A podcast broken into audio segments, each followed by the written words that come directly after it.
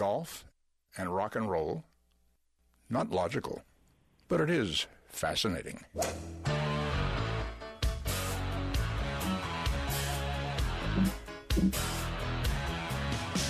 Laying down that big old fairway. Don't want no hackers to get in my way. The boys and me got a big NASA going. We were born to drive. It's the Golf Insiders, giving you the inside scoop on all things golf. Now, here are your Golf Insiders on FM 96.9 The Game. Hey, bring me another bucket of balls.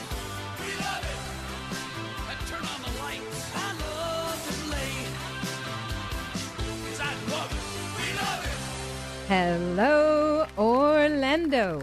You're listening to the Golf Insiders, taking you home on the fairways of I-4. In the house, Holly G. And we have a special edition of the Golf Insiders tonight on Thursday, as we were preempted last night due to the Mikey Awards. And congratulations to all the winners. Great event there at Dubstred last night. And so some of you may get to hear the Golf Insiders for the first time. You can check us out, thegolfinsiders.com, our podcast. You can go to Facebook, go to Twitter. We are all over the inside scoops in the golf world. And we've got a loaded show tonight, a lot going on in golf, including the inaugural Senior U.S. Women's Open Championship that's happening out in the Windy City. And we're going to check in with one of our favorite Golf Insiders from right here in Orlando to get things started tonight, Mr. Jeff Babineau, formerly with Golf Week and one of our past presidents of the Golf Writers Association of America. Hello, Babs. How are you? Hello, I'm doing good. Hello, Holly G. Happy Thursday to you. Happy Thursday. It's a little different for us being on Thursday, but right. Big shout out to some folks who may be wandering down the fairways of I-4 and catching us for the first time. So let's start off with a big win for Kevin Na at the Greenbrier on Sunday, winning by 5 shots for his second tour win since 2011. I've followed Kevin Na for a while. You got to love this guy. He's such a grinder, Babs. Yeah, he's a good guy. You know, he caught a lot of heat, if you remember, a few years back at the Players when he couldn't pull the trigger on his shots. So yeah, I think he gained a lot of fans then. We could all relate. I think so, yeah. I think so because, you know, he also dealt with it. You know, he faced it and dealt with it and tried to become a faster player. He's always been a solid player. He turned, you know, pro right out of high school, and it was a big win for Orlando's Kenny Harms on his bag. You know, caddy, he used to be racking up those trophies with Hale Irwin, and they haven't had so many trophies with Kevin Na, so it was a really good Sunday for both of them. Yeah, we watched some interaction with he and his caddy. What was it, a couple of weeks ago, where Kevin was having trouble, I think, pulling a club. And basically his caddy kind of stuck the club in his hand, and seems like they have a good relationship. And maybe that's bringing his game around. They do have a good relationship. You know, he's one of those guys who lets his caddy. I mean, it's always the player as the last word. But Kenny Harms tried to talk him out of a real risky shot on the weekend at the Greenbrier, and Kevin Na just felt really good about hitting this 40-yard cut, and he ended up pulling a hybrid out and taking a whack, and it turned out okay. But Kenny all the way is heard on the mics trying to talk him out of it. So, you know, really smart, good caddy. He's been out there almost 30 years, but that's huge. Big win for Kevin Na. You know, the last couple Sundays have been kind of boring because two guys have played so well, they took all the drama out. That's right. But some good tournaments for those that were finishing close on the heels of Kevin. Kelly Craft finishing second. Tell us a little bit about him. He's playing in the field at the John Deere. Yeah, I mean, another player. He was runner-up when Jordan Spieth won at Pebble Beach in 2017. You know, former U.S. amateur champion. He took down Patrick Cantlay. So he's been one of those solid guys. Played his golf in Texas at SMU, and just a solid player. So he's had a couple that tied his career high, you know, a runner-up. And a runner-up out there can, you know, you can make some hay, you make some big jumps and move up that FedEx Cup points list. And it's important. It's tough to win. And when you don't win, you got to finish as high as you can. So that was a big week for Kelly. And another big week for Brant Snedeker, who shot 64 on Sunday. And his game seems to be coming around. Of course, you know, he's fought a lot of injuries recently. Right. Always a gritty guy, you know, really good guy. Always a good putter. You know, he has that pop putting stroke. And he's trying to rebuild confidence. You know, he got hurt.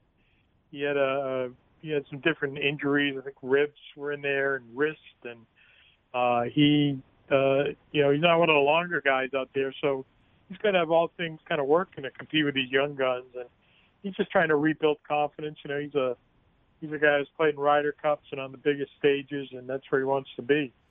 And Sam Saunders, of course, the king, Arnold Palmer's grandson, having a pretty good tournament as well. I was hoping maybe we might see Sam on the top of the leaderboard.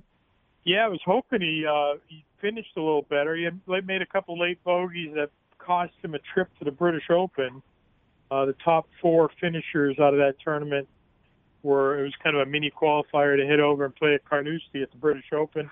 That would have been pretty cool, you know, knowing the impact that his grandfather had in getting Americans to start going back to the British Open in the early 60s. And, you know, we look at it now and you think nothing I'm seeing. I was looking down the list today, and there's so many American players. And to think about the year when Arnold Palmer went, I think, in 60 to St. Andrews, there was an American who had played on the weekend the previous week, so the previous Open. So that was big. I was hoping Sam got that, but he still had a nice finish and hopefully brings a little momentum with him to the John Deere. Yeah, absolutely. You mentioned the Open Championship. Hard to believe we're right around the corner from the third major, and We're going to get to see some great golf over at Carnoustie. Give our listeners a little preview of what we can expect over there. Well, I think Carnoustie's kind of the brute in the Rota over there. It's just really tough. A lot of bunkering. That's where we had, you know, you think of Carnoustie, you think of Jean van de Velde standing in the burn up to his knees in water, you know. The van de Velde. The van de Velde became a verb that week.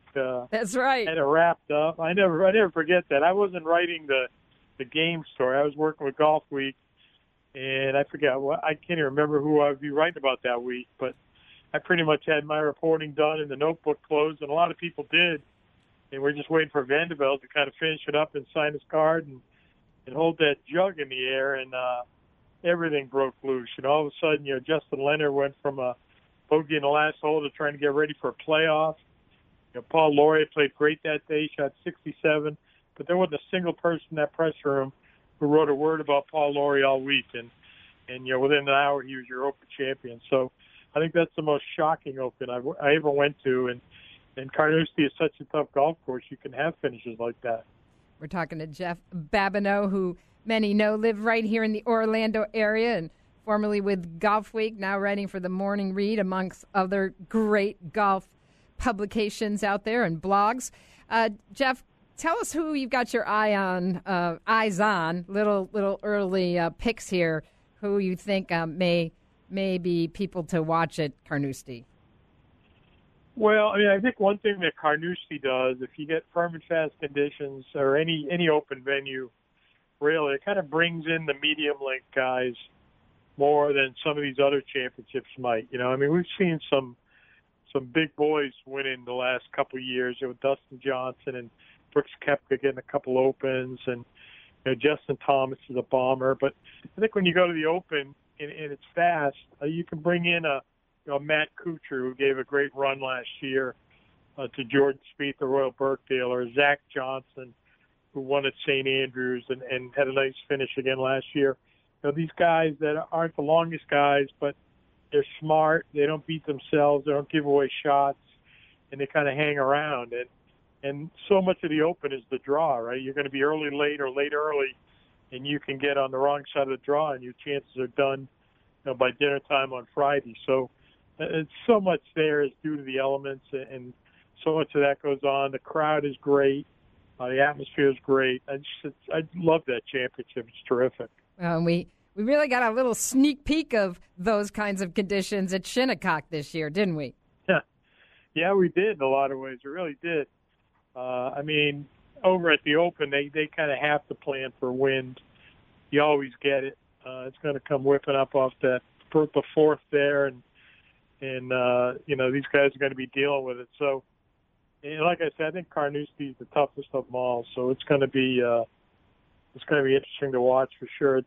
You're going to have to work awfully hard there, and you're going to see a winner that's not going to get double digits under par unless the wind doesn't blow. And you get to have a little espresso and a good Danish or a donut while you're watching early morning golf. That's what I love the most. That's right. Good little toasty. Put a little ham and cheese toasty over there. That's right. And iron brew, and off you go. Hey, the other probably big news, and you wrote a little something about it today, is the new schedule being announced by the PGA Tour for the 2018-2019 season. Can you break that down for us?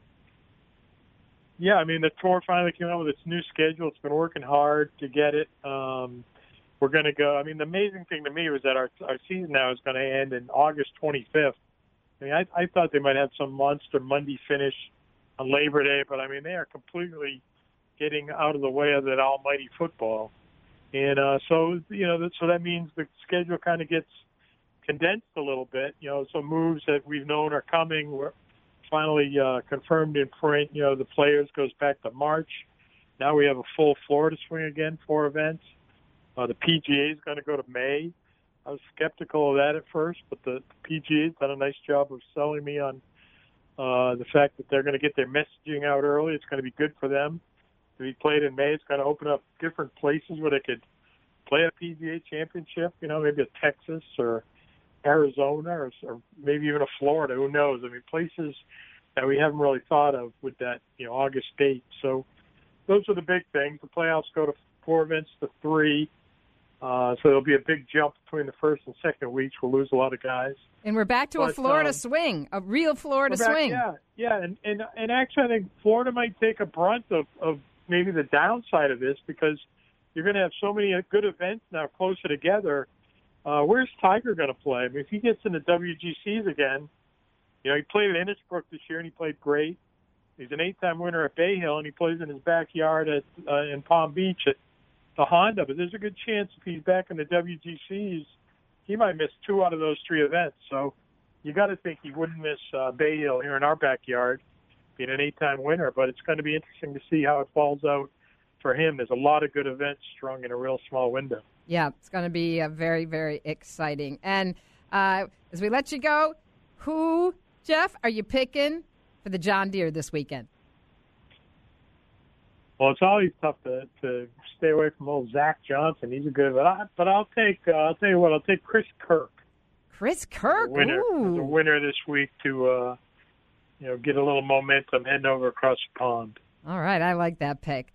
Thank you, Babs. Always great to talk to you. Jeff Babineau, you're listening to the Golf Insiders, 96.9 The Game. More golf talk coming up. Stay with us. An impact, actually, when he shanked that 3-iron and hit me in the back of the head. I can't believe I'm into this.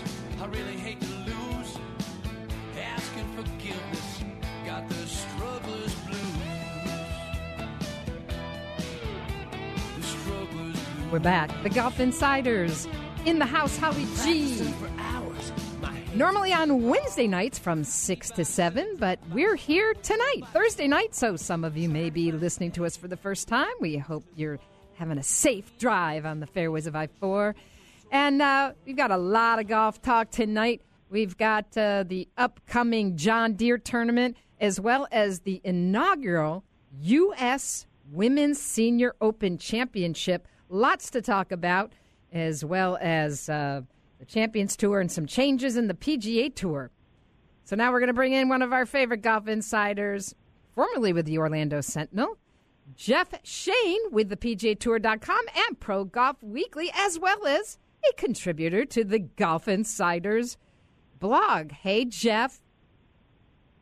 How you doing, Holly? Doing well, doing well. In fact, your blog and the Inside Take at thegolfinsiders.com is all about the inaugural U.S. Women's Senior Open Championship. It's about time, isn't it?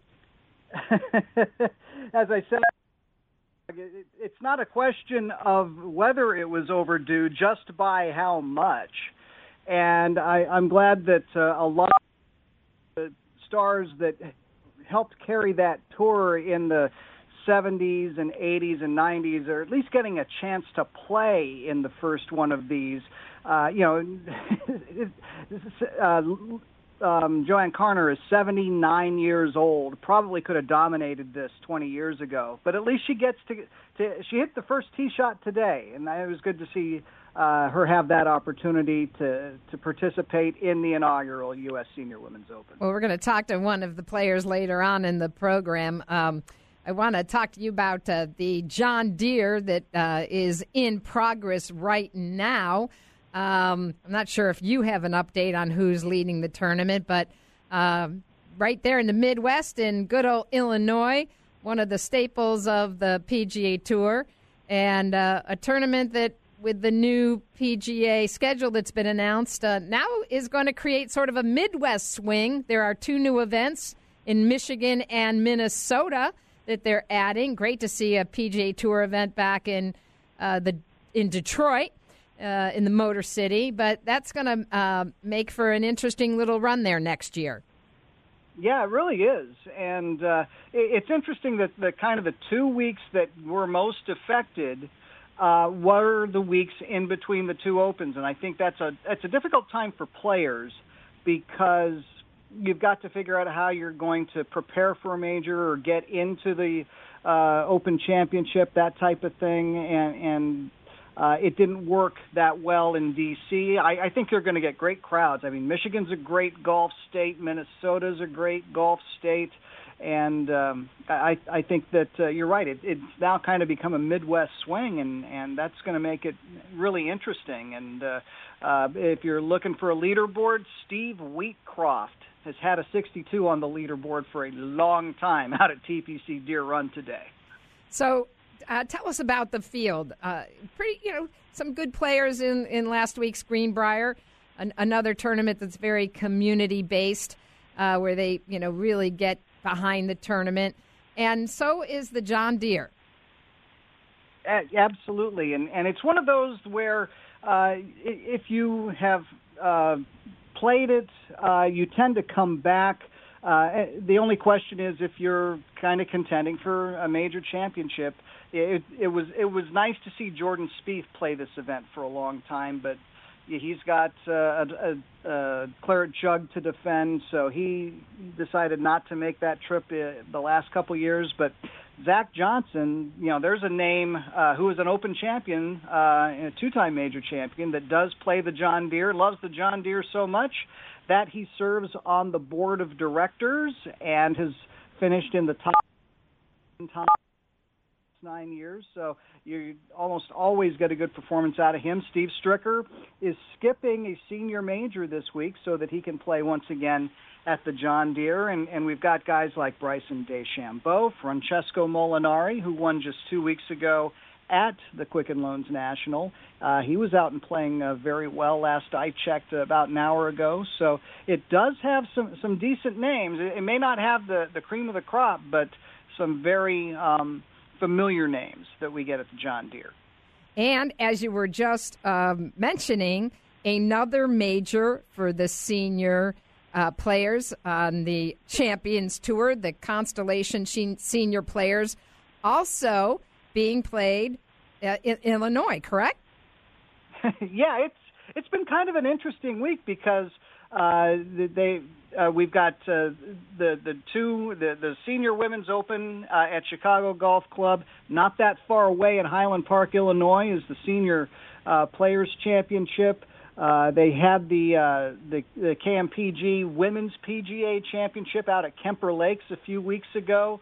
It's been a really great month or 6 weeks for golf out in Chicago. I suppose you and I probably should have kept a second base there for the summer, huh?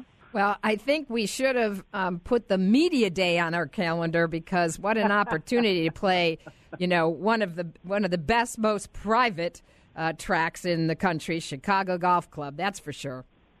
And no, don't forget, a founding member, one of the five founding members of the USGA.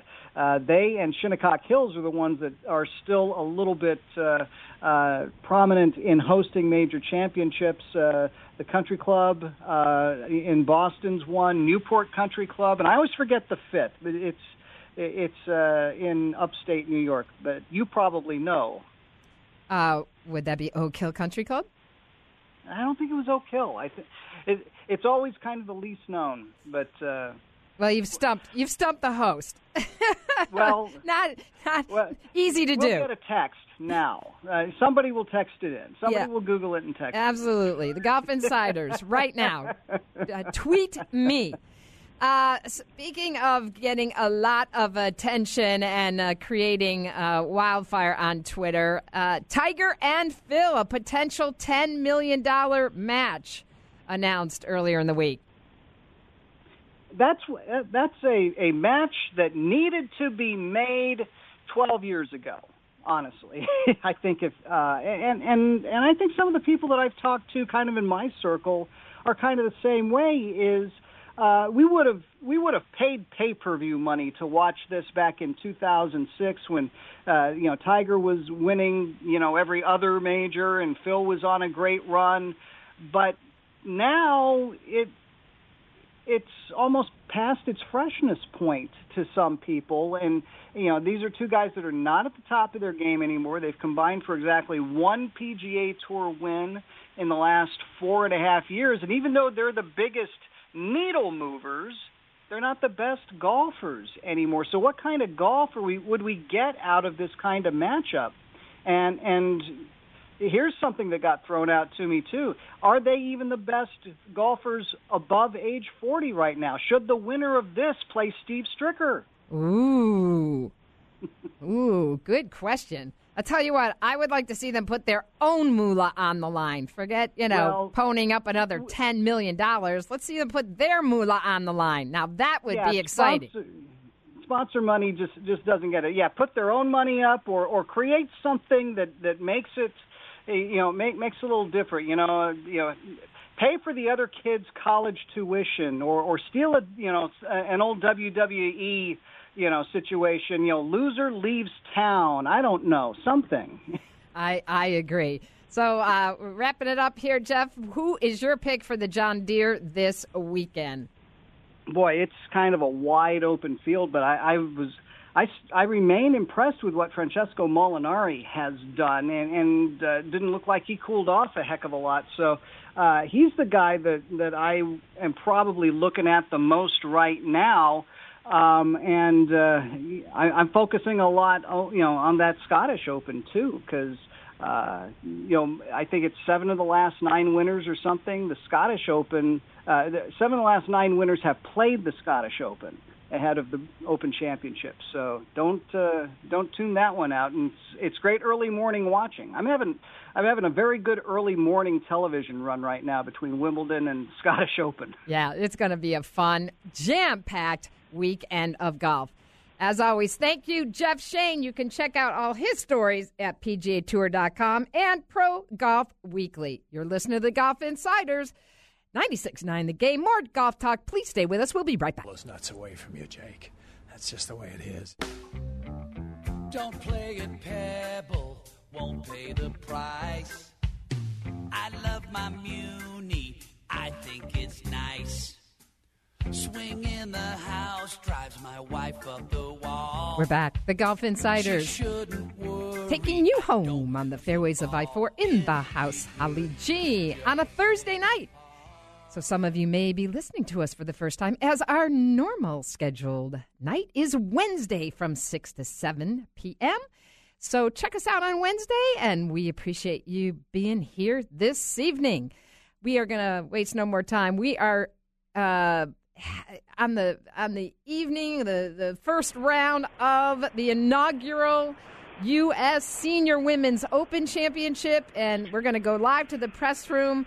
This is so exciting to senior writer for Golf Week, one of the best female reporters in our business, Beth Ann Nichols, to give us a live update on this big event for women's golf. Hi, Beth.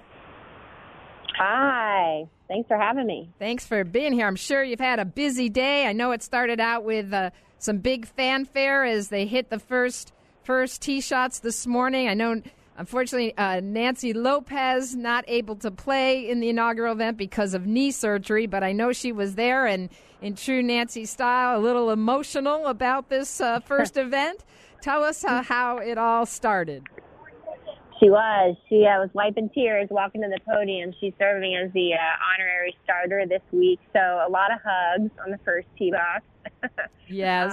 Joanne Carner, Big Mama, at age 79, struck the first tee ball, hit a beauty down the middle. She played alongside Sandra Palmer and Hollis Stacy, and you know, fans here at Chicago Golf Club can walk right down the center of the fairways. They're encouraged to, and it just has a wonderful, intimate feel here where you can just get up close to some of the, you know, the game's biggest names, you know, legendary players who really know how to put on a show and see this, you know, amazing golf club at the first 18-hole course in America that, you know, most people never get a chance to see. So it's been such a treat. And of course, Joanne actually amazingly birdied her final hole to shoot her age today. Gotta love that. Gotta love that.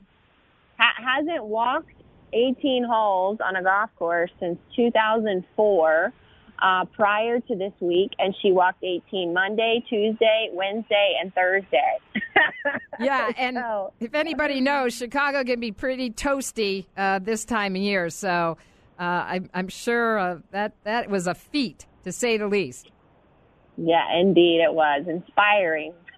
Well, I'm looking at this leaderboard, and I'm seeing, you know, a lot of names I remember when I was at the LPGA, including Liselotte Neumann, who shot -2 and is in second place. Elaine Crosby is top of the leaderboard, -3. Laura Davies, who we saw recently, still competes in some LPGA events at -2. And Trish Johnson, a great player, also from the UK, shooting -2. And then Julie Inkster, who we know we've seen on Fox Sports doing some commentating of the U.S. Women's Open, as well as still playing and competing. You know, she's tough as nails, still on the LPGA Tour. So we've got some great players here on the leaderboard. Oh, it's a fabulous leaderboard. You know, Laura Davies eagled the last hole to get to 2 under. It's a par 5, reachable par 5. Helen Alfredson started out great today as well. You know, it's just, it's so much fun. It's like a retro event, you know, seeing you know, these icons at the top of the board. And Trish Johnson won the inaugural Senior LPGA Championship at French Lick. So she's looking to win the 2 inaugural Senior Women's Majors, which would be pretty cool. That sure would be. A few other names of note that are in the field, who have, you know, become huge movers and shakers for women's golf. Of course, Susie Whaley, who's the incoming president of the PGA of America. I mean, that's big stuff for women's golf, no doubt about it. You've got Jane Geddes, who recently became the CEO of the Executive Women's Golf Association, which now has merged and become the LPGA Amateur Association, right? Yeah, and she has Megan Francella on the bag, a former LPGA winner who now is retired from the tour and works alongside her at that organization. So yeah, they've had a facelift now. You know, you don't have to be a businesswoman necessarily to belong to the organization, opening it up to everyone. So a lot of changes taking place there. Susie Whaley shot 4 over par today, which I think is a tremendous start for someone who, you know, like many of these players, you know, don't get to play in a whole lot of competition. And so Kay Cockrell won over today. She's talked a lot about battling the nerves and actually finishing putts, because a lot of the golf, you know, that they play now is casual, fun, happy golf where you just say, pick it up, that's good. That's right. And now they got to hold those three-footers, and the greens here are tough, and you get a lot of rollout on after your first putt, and you got to make a lot of comebackers. So it's been a real treat to watch them grind, and you know, for some of them they have it. Kay's last competitive tournament was 1997. So it's just a lot of luck knocking off. Back in my day, I can appreciate, you know, having to make those putts for money when you've been used to, you know, just having some fun weekend rounds with friends. Kay, as we know, has gone on to, you know, be a successful broadcaster for the Golf Channel. So we're seeing so many of these women who have gotten involved in the business of golf and really helping to grow the game. I think that's what's so impressive, and how we're seeing, you know, the game expand through their efforts. Absolutely. You know, I as someone who's made a career in the industry, this has been one of my top days in all the events that I've covered, just for that simple fact. I mean, watching legends, people who built the LPGA into what it is today, and then people who, as you say, continue to build the industry, especially in the arena of women's golf. You know, I personally owe a lot to these players, and it's such a treat to watch them compete for a title that's long overdue. We're talking with Beth Ann Nichols, senior writer from Golf Week magazine, located right here in Orlando. Some other news that broke regarding the LPGA Tour, Beth, is that AON announced its first-of-a-kind season-long golf competition in partnership with the PGA Tour, in which are they matching the purse? Tell me about that. Yeah, they're playing for an extra $1 million. It's interesting. I think any time that the LPGA can be involved in something that's similar with the PGA Tour and get an equal payout, and that they're playing a season-long competition, like you said, but it's an equal prize. It's $1 million to both winners from the men's side and the women's side. So it's a fun deal, and I, you know, of course I'm waiting for the LPGA PGA Tour event to finally come to fruition. A team event that or something where they play alongside. That's what we really want to see. But these are the types of steps that are moving the women in the right direction. Yeah, there used to be, you know, in the early 90s, the JCPenney Classic, which was played at Innisbrook, in mm-hmm. which it was a PGA and LPGA event. And it was such a popular event. One of the, you know, fun end-of-the-year tournaments. And I really hope that Mike Wong brings that one back, because it was a fan favorite, I think. Oh, yeah, absolutely. It was the first LPGA event I went to as a kid, and watched Kelly Keeney and Tiger Woods play together, and Laura Davies and John Daly and Beth Daniel and actually, it was kind of funny. Beth Daniel and Davis saw the third to finish that thought. But when I was standing on the tee watching Donna Andrews and Chris Cheddar tee off this morning, I was thinking back to that tournament and watching them play there, you know, back in the 90s. And it was just a cool flashback moment for me. And I totally agree. I absolutely love that event.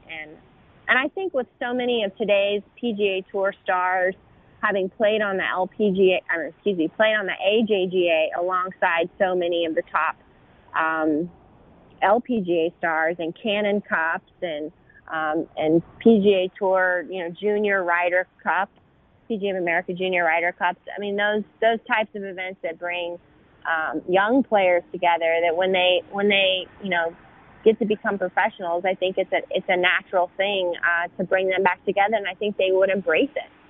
Yeah, and, you know, they have such close relationships, as you say, come from, you know, the collegiate ranks. And I think it was at Pinehurst when they played the back-to-back opens that some of the guys even shared their their tour books with the LPGA players and, gave them some tips, in terms of how to play the course. Yeah, a lot of them, live down in Jupiter and South Florida, and they play golf together, in the off weeks and during the off season, and they talk about venues. Danielle Kang, I know, whenever a women's major goes to a place where the men have played, she usually reaches out to someone who's played on the PGA Tour, the Web.com Tour, or someone who's played college golf with their brother and gets some tips too. Well, it's going to be a fun weekend. I know that the live coverage is on Fox Saturday and Sunday for the inaugural U.S. Senior Women's Open. Who are you picking, Beth Ann Nichols, to win the inaugural trophy? Wow. I would love to see. Laura Davies get it done. I think that would be a whole heck of a lot of fun. So she's my pick. Awesome. I love it. Well, thanks so much. We know you're super busy. Appreciate you spending a few minutes with us. Beth Ann Nichols from Golf Week. Thanks so much, my friend. Thank you. You're listening to the Golf Insiders, 96.9 The Game. We will be right back. Well, I don't want to take all the credit for their talent, but first I had to teach them to play golf. Then I had to teach them to sing, and then I taught them to play various instruments, none of which they do very well. I want my dream. Yeah, yeah, really not so lean and mean. We're back, the Golf Insiders, wrapping up an hour of intelligent golf talk in the house. Holly G and... This is a special edition of the Golf Insiders on Thursday night. Tune in next week at our regular time, which is Wednesday from 6 to 7. And we appreciate all of you listening this evening. You can check us out at thegolfinsiders.com. You can check us out at Facebook and Twitter. And we bring you all the latest on what's going on in the world of golf. And this week and weekend, what we're really excited about, especially in the world of women's golf, is the inaugural U.S. Women's Senior Open Championship, which is being played in Chicago at the beautiful Chicago Golf Club. And it's my pleasure to introduce my next guest, who not only happens to be a friend, but she is a four-time major champion of the LPGA, won 18 LPGA events, was inducted into the World Golf Hall of Fame in 2012, actually attended Rollins College in Winter Park, and is a part-time resident of Sarasota. It is my pleasure to have Hollis Stacy join us on the Golf Insiders. Hello, my friend. Hi, Holly. How are you? I am great, but what I want to know is, how did it go on the course today? Well, I had a respectable round today. It was a little iffy in spots. It's a really beautiful golf course, but it's really hard. So I shot 4 over and par 73, and looks like it's 28th place. Yeah, minus three is the top of the board right now with Elaine Crosby. Yeah. So, I know they don't give trophies the first day, so I have to, put my nose to the grindstone and get going. But it was really a terrific start. We had Joanne Carner the first ball out. She's just hysterical. Yeah, we were talking with Beth Ann Nichols earlier from Golf Week. Oh, yeah, it was great. We had and then Sandra Palmer played with us. But before that, we had a raising of the flag, the USJ flag, and we had a beautiful rendition of the Star Spangled Banner. And it was just, I know her first name, Heather, but I couldn't remember her last name because I was, so caught up in the moment, I bet. Oh, it was just, it was the first time I had a tear in my eye before I teed off. But it was, quite a feat, and it was great to be in the first group to send off the U.S. Senior Women's Open. So it was fun. So, well, talk about, give us, our listeners some perspective, because, I was sharing in our last segment how a lot of the women that are playing in this tournament, certainly, former LPGA players. And a number of those LPGA players now are in key roles in the golf industry and really are moving the needle in terms of growing the game. You know, Susie Whaley, who's the incoming president of the PGA. I mean, you don't get any bigger than that in terms of getting to the top of your game in the industry and pushing the needle for women. Right. You know, Susie's been doing a great job at, well, actually, the PGA Tour is brilliant because they realized that the fastest growing population in golf are women, and every organization is coming up with ways to keep people in the game. You know, it's gotten very expensive, and you know, golf is not just 18 holes. It's 9 holes. It's putting. It's chipping. You know, and it's just basically hanging out at a club, and you know, golf is a very social game. It's something you can do the rest of your life. Or your whole life, and you know, it's a way to be around people. I mean, if you're playing golf, you're not alone. So you're going into the pro shop, you're talking to somebody, you're buying a golf ball or two or three, and then you're going to the starter. You mean you're always talking to someone. So I like pushing golf for women as a way to just socialize. You don't have to, you know, buy the expensive club or the golf ball. It's just hang out. You could chip and putt, and then, you know, go hang out in the clubhouse and have an iced tea or a cocktail with your friends. So, you know, it's great. You know, and then Jane Geddes with the new not executive women's golf. Right. It's the LPGA Amateur Association now, which the LPGA Amateur Association. Awesome partnership that's going to help grow the game. It's awesome. And we've got Topgolf now. Have you had a chance to go play to Topgolf? Oh yeah, I have. It's great. How much fun is that? Oh, it's crazy. It's crazy. But now share with me though. You know, I know for you know, somebody like yourself, you know, I don't know how much you're still competing. If you're, you know, of course, there's the Legends Tour, which Jane Blaylock has been championing now for, what, a decade. Right. And hats off to her. She really has been the one that's created some ongoing competitive events. We used to have one at the Villages up the road here for quite a few years. But, you know, what's it like to get back into a competitive mindset? That's a lot of pressure. You know, it's, well, being competitive and jumping on a golf course like Chicago Golf Course is kind of like... the Chicago Golf Club. You're jumping into an inferno, not just in a fire, but it is extremely tough, and the greens are very, very, very, very tough. So it's... There is quite, you have to drive the ball well so that you can hit your second shot in the right spot. Unfortunately, I found a few wrong spots today. So, but it's, how is it? It's great. You know, you get nervous. It's great. I've worked hard the last few months to try to, I tell all my friends I don't want to make a fool of myself, so I'm practicing. Right. So, and the best part is my little sister qualified. So, Martha Leach, she finished +5, and of course she's not happy with that. But she's, you know, she's worked really hard. She won the Mid-Am up in Mid-Florida, and she won that in 2008. So she's a really good player. So I was real happy that she qualified for that. That's awesome. I happened to see a picture of the two of you at your press conference. So...